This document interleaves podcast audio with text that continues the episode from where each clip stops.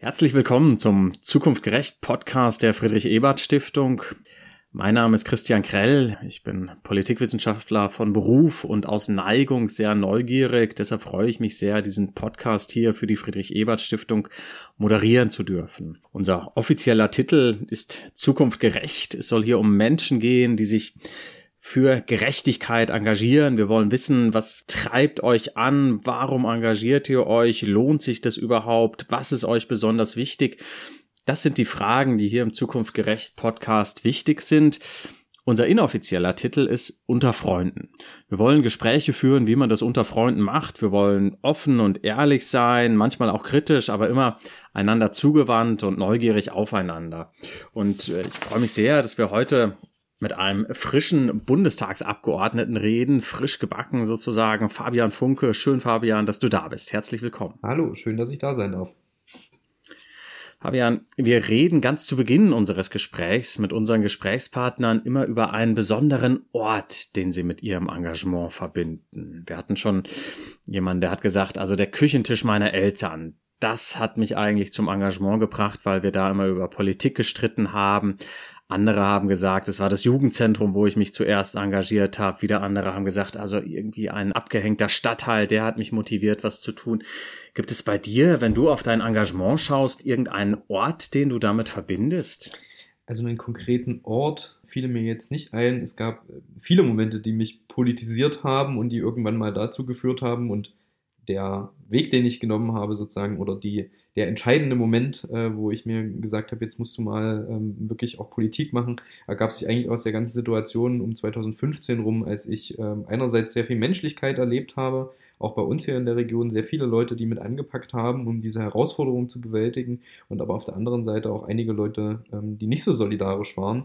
Und ähm, ich fand es dann ganz wichtig, mich auch ähm, auf die Seite der Solidarität zu schlagen und da mitzuhelfen und auch aus diesen ganzen Gesprächen, die man immer führt, auch praktisch Politik zu entwickeln. Und das war dann der Moment, ähm, wo ich dann anderthalb Jahre später dazu kam, zu sagen, jetzt will ich auch eine Partei Politik machen, um einfach auch gegen diese Ungerechtigkeiten und für Solidarität zu arbeiten, auch politisch. Wie hast du das erlebt? Das war ja eine sehr aufgeheizte Situation in Deutschland und ich kann mir vorstellen, in Sachsen vielleicht zumal. An welchen Stellen hast du Solidarität erlebt? Wo hast du vielleicht das Gegenteil davon erlebt? Also die Stimmung war sicherlich sehr speziell. Es, war, es gab sehr viele Leute, die auch große Sorgen hatten, teilweise, die das auf eine sehr vernünftige Art und Weise deutlich gemacht haben. Und das ist ja auch völlig okay, Sorgen zu haben. Es gab natürlich aber auch viele, die ähm, sich dann anderen angeschlossen haben, die äh, nichts Gutes wollten. Ähm, und das war eine sehr, sehr Situation großer Spannung. Das war aber nur die eine Seite. Auf der anderen Seite, das habe ich auch in meinem persönlichen Umkreis erlebt, bin damals noch zur Schule gegangen, auch ähm, unter den Menschen, die mit mir zur Schule gegangen sind, dass es da auch eine große Anteilnahme, eine große Solidarität gab, die nicht nur geäußert wurde, sondern auch praktisch wurde, wo Menschen konkret unterstützt, geholfen haben. Und das fand ich damals bei all dem, wie wir das auch teilweise negativ in Erinnerung haben, auch in dem Sinne eine sehr schöne Zeit ist, dass dieses bürgerliche Engagement ähm, da nochmal in einer ganz anderen Quantität auch stattgefunden hat, als das in normalen, ruhigen Zeiten so der Fall ist. Ja, diese Willkommenskultur, die gab es ja tatsächlich. Ne? Und an manchen Stellen hat die sich bis heute getragen. Du hast es eben angesprochen, das war ein wichtiger Moment der Politisierung. Du bist dann später in die SPD eingetreten. Und ich habe zwei Fragen dazu. Mich würde zunächst interessieren, warum denn überhaupt in eine politische Partei? Man kann sich ja auch anders engagieren. Und zum Zweiten, warum um alles in der Welt die SPD? Also zu der ersten Frage kann ich sagen, natürlich, es gibt verschiedene Varianten, sich politisch zu engagieren. Und jeder und jede muss im Zweifelsfall da seinen Ort finden. Ich habe auch großen Respekt vor den Menschen, die außerhalb von Parteien politisch arbeiten, in Initiativen, in Stiftungen und all dergleichen, die auch einen großen Anteil daran haben, dass unser politisches System so funktioniert, wie es funktioniert und auch so gut funktioniert und die sich in ihren Fachbereichen super gut auskennen. Das schätze ich sehr wert und freue mich darüber, dass wir das haben. Für mich war aber immer Klar, ich will auch praktisch was verändern. Ich will da sein, wo die Entscheidungen getroffen werden, will im Zweifelsfall auch selber die Entscheidungen treffen dürfen. Und das sind in unserem Land nun mal die Parteien, die am Ende des Tages ähm, in den Parlamenten vertreten sind, die die Kompromisse aushandeln und die ganz konkret auch die Politik beeinflussen können. Und deswegen war für mich dann irgendwann klar, dass ich auch in der Partei dabei sein will, um bei diesen Prozessen dabei zu sein und ganz konkret mitgestalten zu können.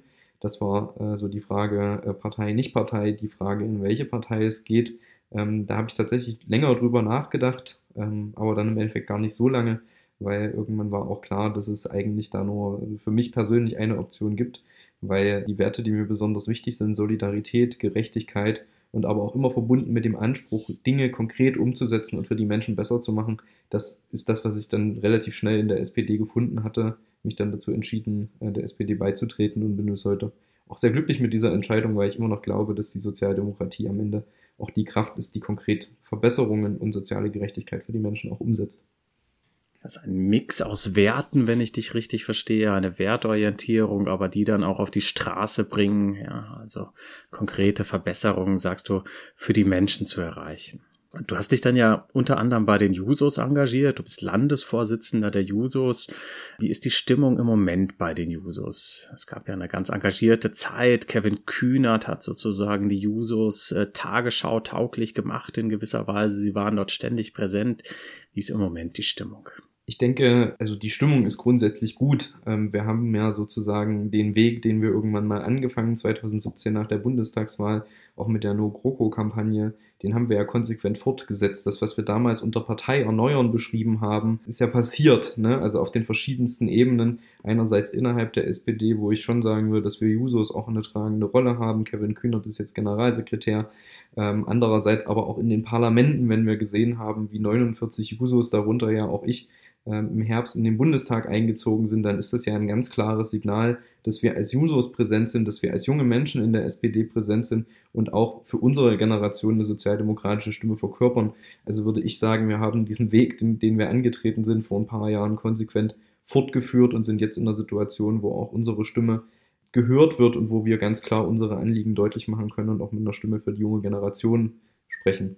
Hast du den Eindruck, dass das auf offene Ohren in der breiteren jungen Gesellschaft trifft. Also gibt es eine Resonanz sozusagen unter jungen Menschen? Finden die die Jusos gut, interessant, okay oder cool oder sind die gerne dabei oder ist das eher etwas, wovor man zurückschreckt? Also ich habe das Gefühl, dass es auch dieser Generation schwerfällt, ähm, sich in Parteien zu organisieren. Mhm.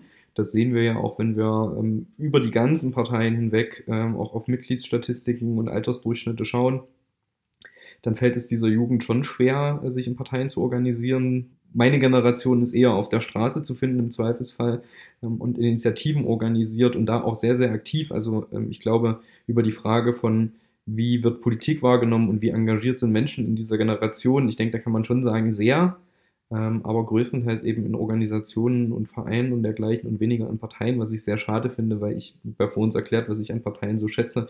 Und ich denke, da haben wir auch eine große Aufgabe noch vor uns, zu zeigen, dass Parteien eben nicht nur, und auch wenn ich sie sehr schätze, der Haufen an alten Männern sind, die da äh, ihr Schnitzel in der Kneipe essen, sondern dass es wirklich da auch Beteiligungsmöglichkeiten gibt und konkrete Möglichkeiten gibt, auch politische Inhalte umzusetzen, die für uns junge Menschen relevant und wichtig sind. Und ich denke, so ein paar davon haben gerade auch wir als Users ja ähm, auch im politischen Prozess in unser Wahlprogramm geschrieben, die jetzt hoffentlich oder wahrscheinlich, und dafür arbeiten wir jetzt im Parlament, die auch umgesetzt werden, ähm, geht los bei solchen Sachen wie BAföG-Reform, ähm, geht weiter bei solchen Sachen wie auch zum Beispiel der Cannabis-Legalisierung, was ja auch eine Generationenfrage ein Stück weit ist. Und ich hoffe, dass wir mit solchen Themen und der klaren Ansage, dass Politik auch für junge Menschen da sein muss, es schaffen, in Zukunft auch wieder mehr junge Menschen für Parteien und insbesondere auch für die Users und die SPD zu begeistern.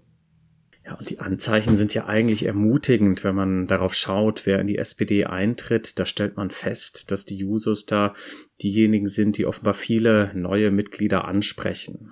Das ist der Ort, wo viele neue Mitglieder in die SPD finden.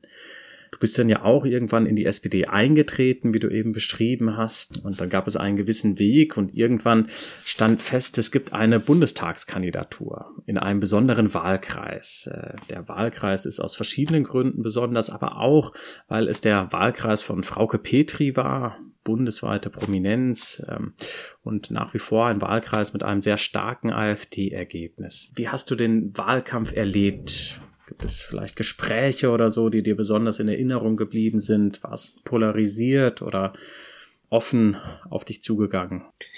Ich denke, man muss grundsätzlich feststellen, äh, dieser Wahlkreis denkt und wählt sehr konservativ, hat er schon immer getan. Früher sehr stark CDU, mittlerweile ähm, leider Gottes auch sehr stark AfD. Das heißt, dass es von der politischen Färbung des Wahlkreises äh, sicherlich schwierig wurde und war, und wahrscheinlich auch bleiben wird, äh, war von Beginn an klar. Nichtsdestotrotz habe ich auch eine große Offenheit in diesem Wahlkampf gespürt. Einerseits meiner Person gegenüber, so als ähm, jetzt kommt da endlich mal jemand Junges mit neuen Ansichten und der nicht äh, diesen Staub angesetzt hat, sondern der eben auch wirklich da aus vollster Überzeugung, und das habe ich ja auch immer für mich so festgemacht, immer aus vollster Überzeugung auch für die Sache ähm, hier antritt und auch für unseren Wahlkreis das Beste rausholen möchte und mit ganz klaren Ideen. Das habe ich schon immer für mich persönlich wahrgenommen, dass da auch eine sehr große Offenheit da war und dann natürlich auch ein Stück weit getragen von der auch sehr positiven Stimmung gegenüber der Sozialdemokratie, die wir ja im Sommer gemerkt haben, wo wir ähm, teilweise auch, und das völlig anders als in anderen Wahlkämpfen, auf eine viel, viel breitere Offenheit auch auf der Straße an den Ständen gestoßen sind, wo Leute sich für uns sehr interessiert haben, für unsere Ideen auch sehr interessiert haben, viel stärker auch inhaltlich interessiert waren, nach Wahlprogrammen gefragt haben. Ich glaube, ich habe in meinem ganzen Parteileben äh, in Wahlkämpfen noch nie so viel insgesamt Wahlprogramme verteilt oder wurde danach gefragt wie in diesem Wahlkampf. Also das hat man schon sehr deutlich gemerkt, dass die Stimmung nach einem Wechsel da war und diese Leute auch wieder ganz klar viel mehr inhaltlich interessiert waren und weniger an die Person gebunden. Und das war ein sehr, sehr schönes Erlebnis auch auf der Straße, was wir im Sommer vielerorts hatten. Ja, das klingt ganz beeindruckend. Und du hast ja dann auch das Wahlergebnis der SPD deutlich verbessert.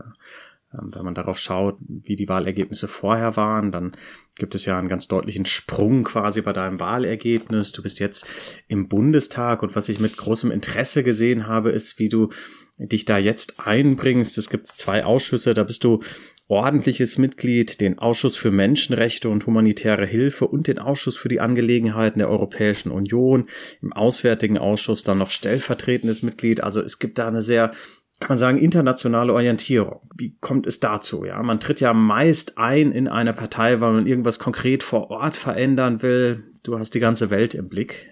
Ich mich schon immer sehr für internationale Politik interessiert, habe ja auch internationale Beziehungen studiert.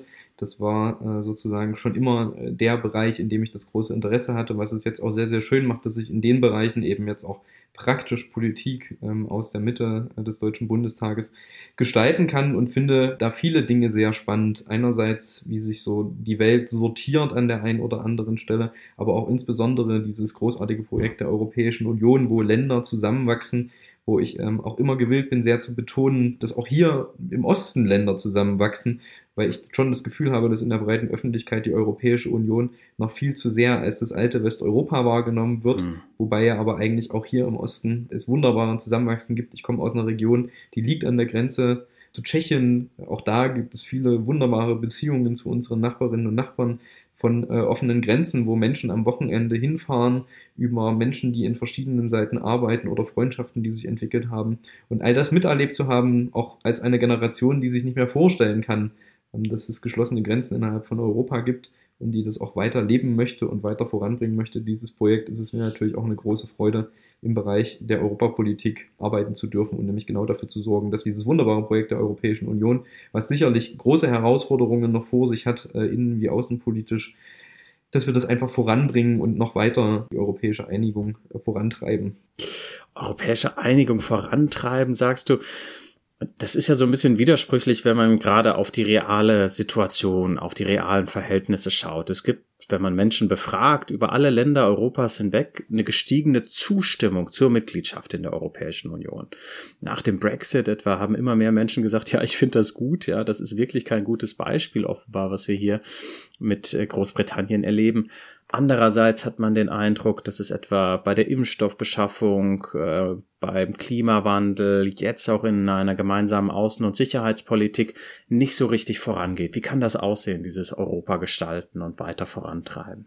Ich glaube, das ist gerade ein sehr zweischneidiges Schwert, in dem wir uns befinden. Auf der einen Seite äh, gibt es durchaus ja auch Fortschritte, das muss man ganz klar sagen, auch im Bereich, also das ist ja vielleicht auch einer der ich will jetzt nicht sagen positiven Aspekte von Corona, weil dafür ist äh, diese Pandemie viel zu schlimm, aber mhm. vielleicht einer der Fortschritte, die Corona ermöglicht hat, auch mit einer gemeinsamen äh, Wirtschafts- und Fiskalpolitik ein Stück weit arbeiten zu können, was auch ist, was wir definitiv ausbauen müssen, um einfach auch die Einigung an der Stelle stärker voranzutreiben. Wir haben jetzt die Diskussion, die äh, unsere Innenministerin Nancy Faeser angesprochen hat, mal die Migration neu zu regeln, im Zweifelsfall auch mit den Ländern, die daran interessiert sind, gerade ähm, auch für eine humanitäre Innenpolitik und eine humanitäre Asylpolitik ähm, zu streiten. Und ich glaube schon, dass wir in bestimmten Bereichen da gerade auch wieder Bewegung haben und Dinge vorangehen.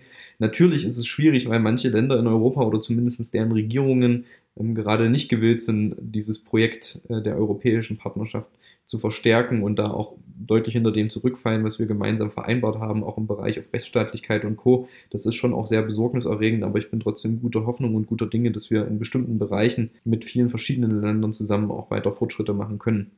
Das ist dann eher sozusagen schauen, mit wem man weitermachen kann und vielleicht auch das akzeptieren, dass man nicht in jeder Frage jeden mitnehmen kann, wenn ich dich richtig verstehe.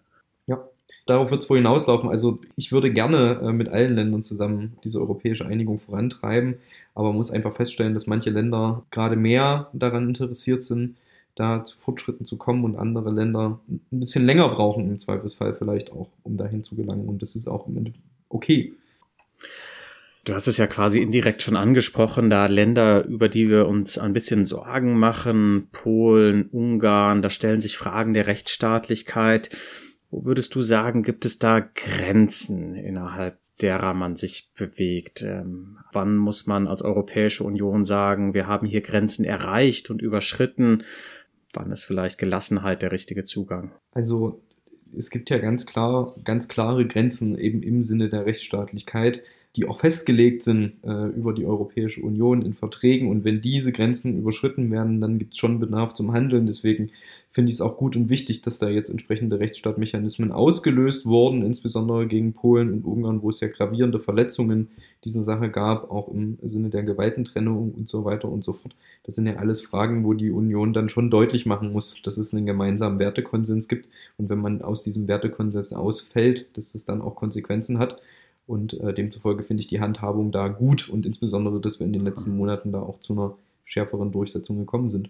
Lass mich noch ein Thema ansprechen, was mich besonders interessiert, weil dich ja quasi die Situation von Geflüchteten auch motiviert hat, dich politisch zu engagieren. Und du bist jetzt an einer Stelle im Europaausschuss, wo man auch über Frontex redet und die Sicherung der europäischen Außengrenzen. Und wir beobachten da immer wieder unschöne und mitunter wirklich tragische Szenen von Menschenrechtsverletzungen, die begangen werden an den Außengrenzen Europas, um Menschen den Zugang zu Europa zu verwehren. Zugleich gibt es einen Wertekonsens, den du angesprochen hast in Europa. Wir bekennen uns zu einer Reihe von Werten, die damit eigentlich nicht so richtig in Einklang stehen.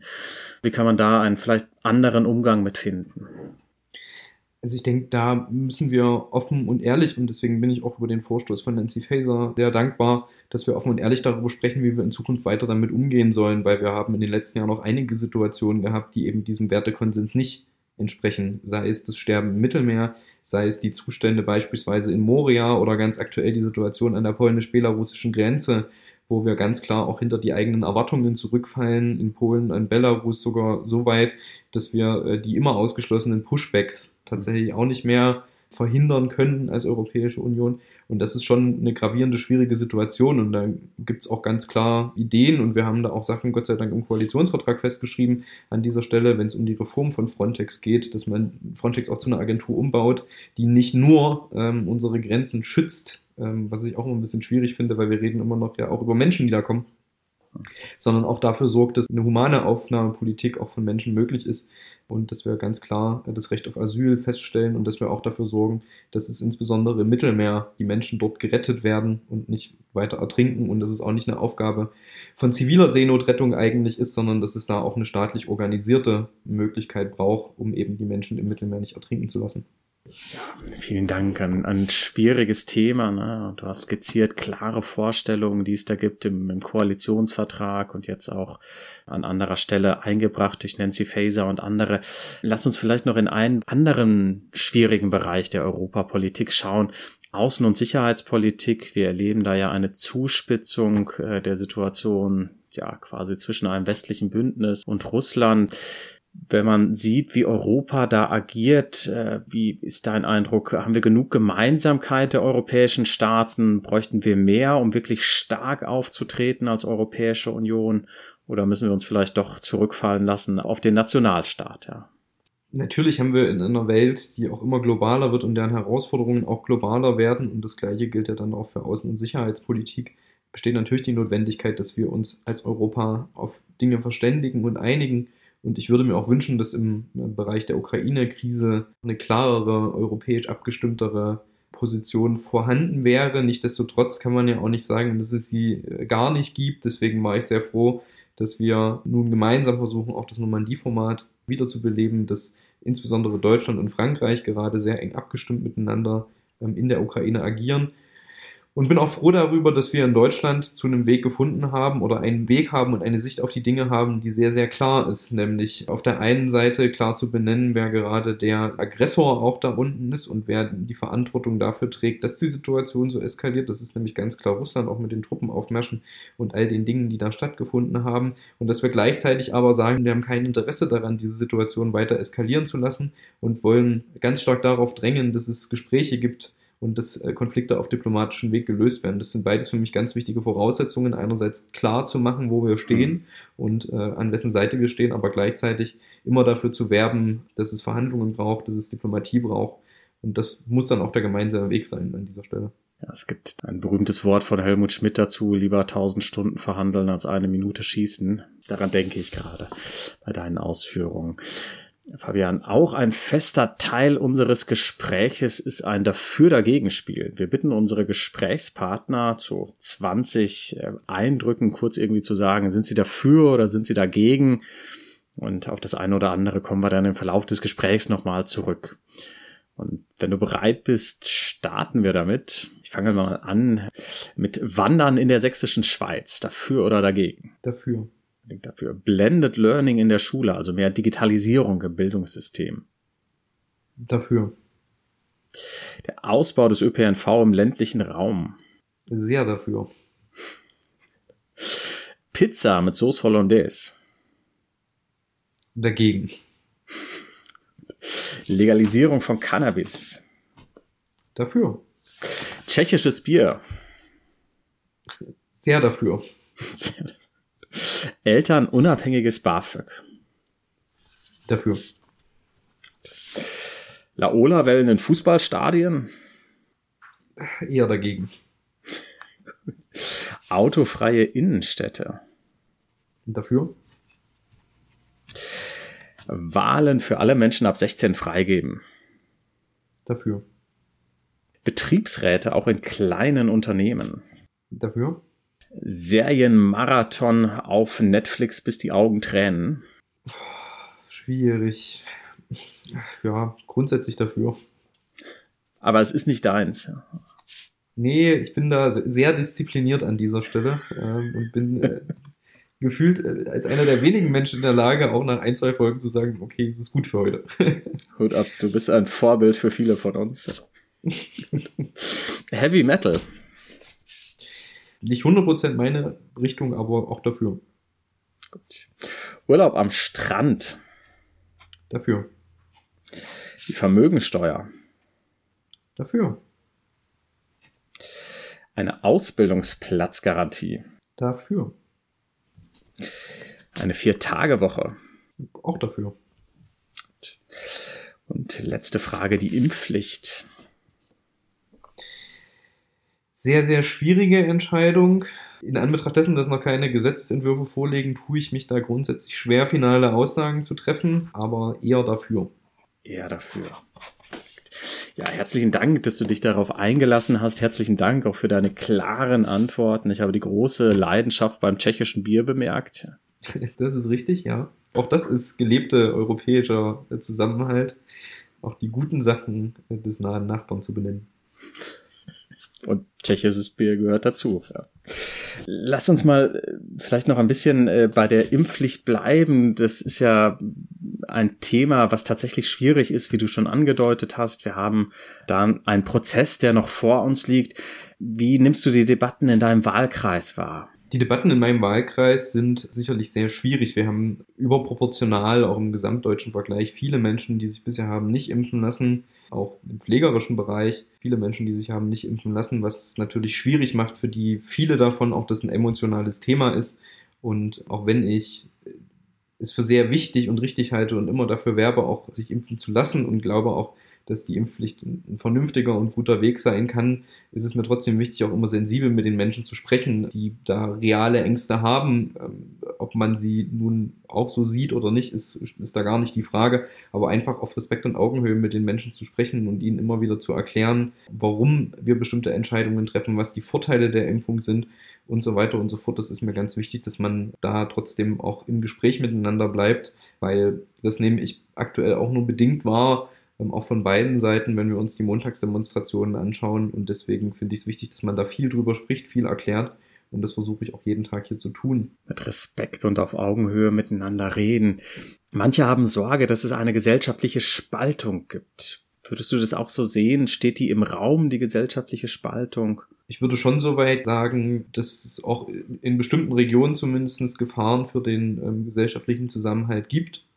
Ich glaube aber nicht, dass die in Stein gemeißelt sind. Ich glaube auch nicht, dass die zwangsläufig an dieser einen Entscheidung hängen, sondern ich glaube vielmehr, dass es die Frage davon ist, wie man miteinander spricht. Und da gehören ähm, beide Seiten im Zweifelsfall dazu, dass man eben im Gespräch miteinander bleiben muss, um diese zumindest Risse von Spaltung würde ich nicht sprechen, aber zumindest diese Risse in der Gesellschaft auch überbrücken zu können.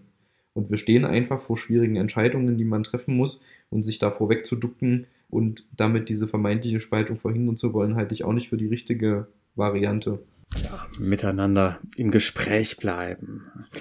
Manchmal, wenn man Argumente gegen die Impfpflicht hört, äh, dann hat man den Eindruck, dass so etwas dadurch klingt wie eine grundsätzliche Skepsis dem Staat gegenüber, der Obrigkeit, der Elite, die einen bevormunden. Wo glaubst du, kommt das her? Wieso ist das so und wie kann man denn damit umgehen? Das ist sicherlich keine einfache Frage. Und wenn irgendjemand darauf die finale Antwort hätte, wären wir im Zweifelsfall auch schon ein ganzes Stück weiter. Ich denke, dann gibt es viele Erklärungsansätze, äh, beginnt bei auch einer großen Enttäuschung ähm, gegenüber dem System, auch hier in Ostdeutschland, resultierend auch aus Prozessen in den 90er Jahren, in den Nachwendejahren, ähm, wo der Staat sich auch ein Stück weit aus dem Leben der Bürgerinnen und Bürger zurückgezogen hat, zumindestens so das Gefühl, wo viele Arbeitsplätze verloren gegangen sind, Menschen auch in einerseits finanzielle Nöte gekommen sind, andererseits auch schwierig zu beschreiben, aber dass sie keine Arbeit mehr haben. Und ich finde, Arbeit ist immer viel, viel mehr als, da geht es nicht nur um die finanzielle Versorgung, sondern Arbeit ist auch ein Stück Teilhabe, auch ein Stück, äh, dass man sich als wertvoller Teil dieser Gesellschaft fühlt. Und das sind einige Risse, die Menschen auch hier noch nicht verwunden haben und auch das den Staat übel nehmen, was damals passiert ist. Und äh, das ist sicherlich eine Sorge, die man sehr ernst nehmen muss, wo man als Staat auch klar Dinge dagegen setzen muss, bei den Menschen dafür sorgen muss, dass sie auch wieder Vertrauen in den Staat finden. Und das hat dann auch was mit Versorgung zu tun, mit Infrastruktur zu tun, dass eben nicht alles abgebaut wird, dass es immer noch Möglichkeiten zur Teilhabe vor Ort gibt und dass man mit ihnen spricht. Das sind alles ganz wichtige Dinge, wo ich glaube, dass man äh, schon ein Stück weit auch eben diesen Riss und dieses Misstrauen äh, von mhm. Menschen gegen den Staat ein Stück weit lindern kann oder genau dem auch sich nähern kann. Und das äh, ist auch was, was ich sehr, sehr doll versuche, eben genau da zu sein, Menschen Politik zu erklären und gleichzeitig ähm, auch dafür zu sorgen, dass sie sehen, dass die Politik auch was Gutes tut. Ansonsten bleibt natürlich ganz klar, also einige Sachen sind auch klar, es gibt Fakten und an Fakten muss man sich halten. Und für mich zumindest mit Nazis spricht man nicht. Das sind ähm, Grundregeln, Darüber hinaus ist es aber, denke ich, schon wichtig, da auch miteinander eben zu sprechen und auch Sorgen und Nöte ernst zu nehmen. Klare Grenze nach rechts die muss man ziehen und zugleich sagst du, wir müssen schon auch darüber nachdenken, welche positive Rolle vielleicht der Staat in der Gesellschaft spielt. Und du hast beschrieben, da gab es in der Nachwendesituation einen Rückzug des Staates aus dem Leben der Menschen. Und das fiel ja in der Zeit, wir hatten einerseits diesen Systemumbruch und zugleich auch die Vorstellung, dass der Staat sich möglichst weit zurückzieht, weil der Markt im Zweifelsfall überlegen ist. Ne? Die Hochphase des Neoliberalismus hat da begonnen, ja, die Idee, ähm, dass der Staat es eigentlich schlechter macht als der Markt, wir müssen es den Privaten überlassen. Brauchen wir jetzt ein anderes Verständnis vom Staat? Ich denke, dass der Staat schon nach wie vor auch sehr wichtig ist und dass diese Privatisierungen teilweise während der Hochzeit des Neoliberalismus, äh, wie du das gerade nanntest, schon auch für nachhaltige Probleme gesorgt hat und auch in der Versorgung sorgt und dem Staat jetzt natürlich auch nochmal in dem Sinne eine besondere Rolle zufällt, als dass wir wieder in einer Zeit großen Veränderungen sind. Das sehen wir ja an den verschiedenen Ecken und Enden. Wir haben die Klimakrise, die bekämpft werden muss, was auch dazu führt, dass sich die Wirtschaft grundlegend ändert, dass bestimmte Berufszweige vielleicht in 10, 15 Jahren entweder aufgrund dieser Transformation nicht mehr verfügbar sein werden, vielleicht auch wegen der digitalen Transformation nicht mehr verfügbar sein werden und dafür aber andere wichtige Aufgabenfelder hinzukommen, wo es Menschen braucht, die äh, mitarbeiten. Und unter diesem Eindruck eines großen Umbruches der Wirtschaft braucht es ganz klar den Staat, der einerseits Investitionen bereitstellt, der diese Transformation fördert und der gleichzeitig darauf acht gibt, dass die Menschen da auch mitgenommen werden und nicht am Ende in ähnlichen großen Umbrüchen, auch privaten Umbrüchen stehen, wie das hier in dieser Region in den 90er Jahren der Fall war. Vielleicht noch ein Satz, auch den Menschen klar die Angst zu nehmen vor dem, was da kommt weil diese Transformation ist auch eine Chance, Neues zu schaffen. Martin Dulich nennt das immer ganz schön und da schließe ich mich an, ein Aufbruch Ost. Und das ist, oder ein Vorsprung Ost, sagt er immer auf, mal was anderes, aber einen Vorsprung Ost zu schaffen, nämlich genau das, dass wir diese Transformation auch nutzen können als Chance, um hier in dieser Region voranzugehen. Und das ist mir ganz wichtig, aber dafür braucht es einen starken Staat, der die Voraussetzungen dafür schafft. Und man könnte ja sagen, in Sachen Wandel, in Sachen Transformation, da hat ja deine Region tatsächlich einiges mitgemacht. Da sind ja Expertinnen und Experten sozusagen vor Ort. Und man kann ja das Wissen durchaus auch nutzen für die großen Wandlungsprozesse, die vor uns stehen. Ja, sicherlich. Also hier hat man sehr hart in den 90er Jahren erlebt, was Transformation bedeutet und auch was es bedeutet, wenn sich in Transformation der Staat ein wenig zurückzieht und eben nicht die Mittel bereitstellt, die es braucht, um das erfolgreich zu meistern. Und das ist was, was wir definitiv besser machen müssen auch weil es diesmal ja nicht nur eine bestimmte Region betrifft, sondern im Zweifelsfall das ganze Land, wenn auch vielleicht an einigen Orten mehr, an anderen weniger, aber grundsätzlich eine, eine nationale, europäische und globale Herausforderung ist. Du hast es schon angesprochen, ne? wenn man will, dass der Staat präsent ist, äh, dass es eine funktionierende Infrastruktur gibt. Ähm, du hast ÖPNV eben im ländlichen Raum besonders bejaht dann braucht man einfach auch Mittel, dann braucht man Geld. Äh, du hast auch eine Vermögenssteuer bejaht. Warum brauchen wir die? Manche sagen, ja, das bringt doch zu wenig, der Aufwand ist so groß. Warum das klare Plädoyer dafür?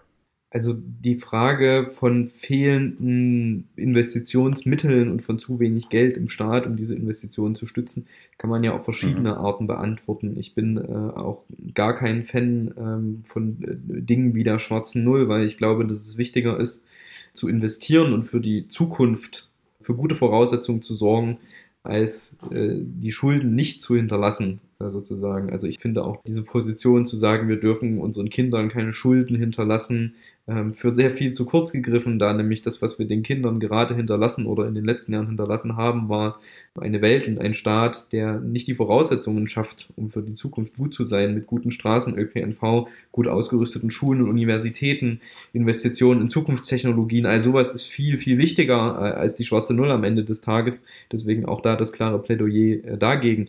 Aber es ist natürlich auch so, dass in einem Staat gilt, dass starke Schultern viel schultern müssen. Das ist für mich auch klar. Und wir sehen ja, wohin sich das gerade entwickelt. Die Einkommen und Vermögen bewegen sich immer weiter auseinander. Menschen, die sehr viel Geld haben, bekommen immer mehr Geld und Menschen, die wenig Geld haben, kommen nicht voran. Ähm, wir sind in Deutschland ja auch eines der Länder, in denen sozialer Aufstieg schwierig ist, ähm, weil es eben auch danach geht. Und da müssen wir eben das viele Geld von wenigen Menschen nutzen, um Voraussetzungen zu schaffen dafür, dass alle profitieren am Ende des Tages. Das ist wichtig, damit eben auch diese Unterschiede wieder geringer werden, die ja auch hinderlich für den sozialen Zusammenhalt sind, wie ich finde. Also diese am Ende materiellen Unterschiede, die würdest du sagen, die haben auch Auswirkungen auf den sozialen Zusammenhalt, auf den gesellschaftlichen Zusammenhalt. Wenn die zu groß werden, kriegt man den Zusammenhalt nicht mehr richtig hin.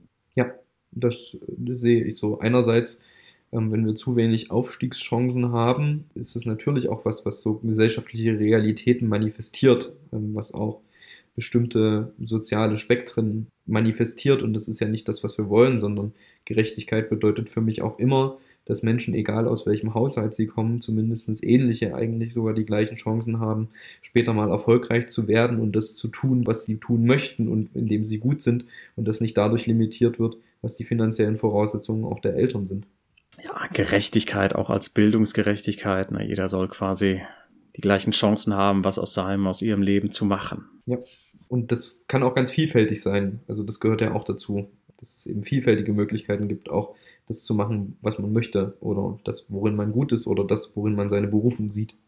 Da kommt wahrscheinlich dann auch die Ausbildungsplatzgarantie ins Spiel. Also nicht nur schulische oder universitäre Möglichkeiten zu erschließen, sondern auch breit Ausbildungsplätze etwa.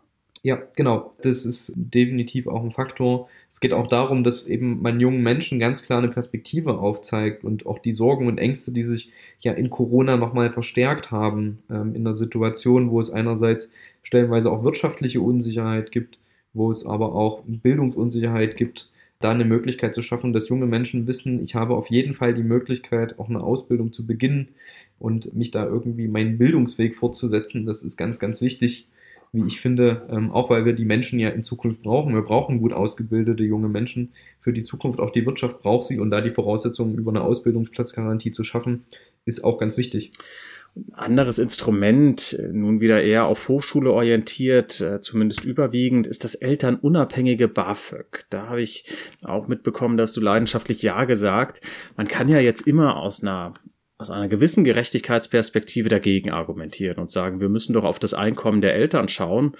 Die reichen Eltern können doch ihren Söhnen das Studium ermöglichen. Warum braucht man denn bitte schön ein elternunabhängiges BAföG? Menschen, die ihren Bildungsweg auch nach der Schule fortsetzen und sich an eine Universität begeben, um zu studieren und äh, sich weiterzubilden, die sollten auch unabhängig von ihrem Elternhaus die Möglichkeit haben, das auf eigenen Füßen stehen zu tun und sich so weiterzuentwickeln, wie sie das für richtig halten. Und dafür ist eine finanzielle Sicherheit ähm, und eben auch eine Unabhängigkeit von ähm, allem anderen über ein elternunabhängiges BAföG wichtig, weil es eben die Möglichkeit schafft, auch sich so weiterzuentwickeln, wie man das selber möchte und immer mit der Sicherheit, dass man nicht in ein finanzielles Loch fällt. Und ja auch ganz klar dafür, und das ist ja auch, wo ich sage, wir haben das Studium ein wenig zu sehr ökonomisiert am Ende des Tages. Das Studium eben auch nicht nur sein darf, ein möglichst schneller Berufsabschluss, eine möglichst schnelle Ausbildung, sondern dass man durchaus auch die Möglichkeit geben muss, dass Menschen sich während des Studiums weiterentwickeln und in die Richtung entwickeln, wo sie gut sind oder wo sie sich selbst ähm, auch sehen. Und diese finanzielle Sicherheit, das zu tun, äh, schafft auch ein Stück weit die Möglichkeit, sich dahin zu entwickeln, wo man sich selbst sieht. Und das hat ja groß gesprochen, was zu tun mit Freiheit, mit Selbstverwirklichung. Ja. Lass uns gegen Ende des Gesprächs mal noch drauf schauen. Du stehst ja jetzt am Anfang deiner Legislaturperiode. Ein paar Monate liegen hinter dir und knapp vier Jahre liegen vor dir. Wann würdest du sagen, ist es eine gelungene Legislaturperiode? Wann hat sich dein Engagement sozusagen für Gerechtigkeit im Bundestag ausgezahlt? Was musst du dafür erreicht haben, damit du da zufrieden weitergehst? Ich denke, das hat eine persönliche mhm. Komponente, aber vor allem auch eine Komponente, wie wir jetzt in dieser Situation, in der wir uns befinden, dass es das erste Mal seit sehr, sehr langer Zeit wieder einen sozialdemokratischen Bundeskanzler gibt und dass wir ohne die Union regieren, ähm, dass wir auch diese Chancen nutzen. Und da sehe ich ganz, ganz große Chancen. Ähm, einerseits in dem Bereich auch der Bildung, andererseits aber auch ganz stark im Bereich ähm, der Gleichstellung und einem Gesellschaftsbild, was uns auch sehr stark eint, wo es große Möglichkeiten gibt. einerseits was ähm, auch solche Fragen sind, zum Beispiel wie Zuwanderung, eine gemeinsame Linie zu finden, dass es Menschen einfacher wird, sich hier in Deutschland heimisch und wohl zu fühlen, dass wir den Spurwechsel schaffen, dass Menschen, und das finde ich auch einigermaßen unsäglich, dass Menschen, die sich hier gut integrieren, die auch einen Job haben, die hier ein soziales Umfeld haben, dass wir es schaffen, dass diese Menschen auch definitiv hier bleiben dürfen und einen gesicherten und geschützten Status haben, weil wir sie definitiv auch brauchen und weil sie auch einen großen Mehrwert für die Gesellschaft darstellen.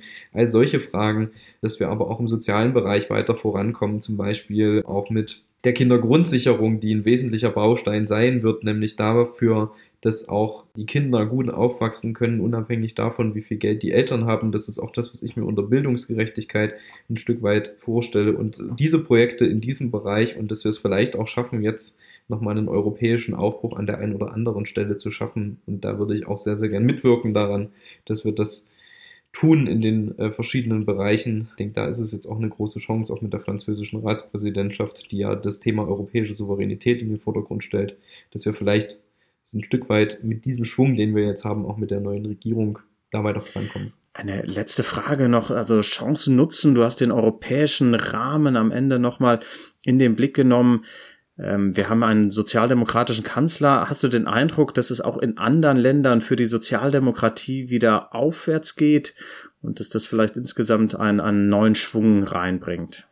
das bleibt zu hoffen. Also es gab ja durchaus auch schon Menschen, die von einem sozialdemokratischen Jahrzehnt gesprochen haben. Das wäre sicherlich sehr schön. Und wir sehen ja auch in anderen Ländern, dass die Sozialdemokratie lebt. Diese Woche erst wieder mit dem äh, tollen Sieg auch in Portugal der Sozialdemokraten.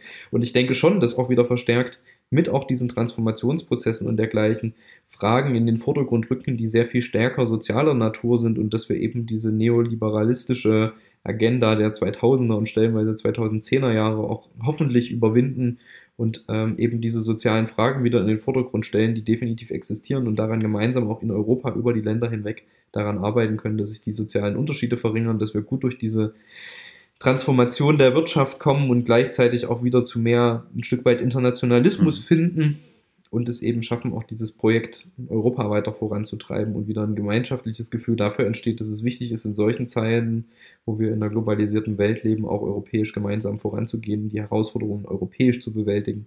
Das ist, denke ich, zwingend notwendig und ich bin da aber auch guter Dinge, dass wir es schaffen, die Menschen dafür zu begeistern, auch über Deutschland hinaus. Ja, herzlichen Dank. Ich finde, man merkt sehr deutlich, äh, dass du quasi ein Herzenseuropäer bist. Ja. Danke, dass du diese Begeisterung mit uns geteilt hast. Danke, dass du uns gezeigt hast, quasi, wo du dich an welchen Stellen wofür engagierst und wie du die Chancen nutzen willst, die jetzt vor uns liegen. Vielen Dank für die Offenheit im Gespräch. Vielen Dank für den guten Austausch, lieber Fabian. Vielen Dank, dass ich da sein durfte.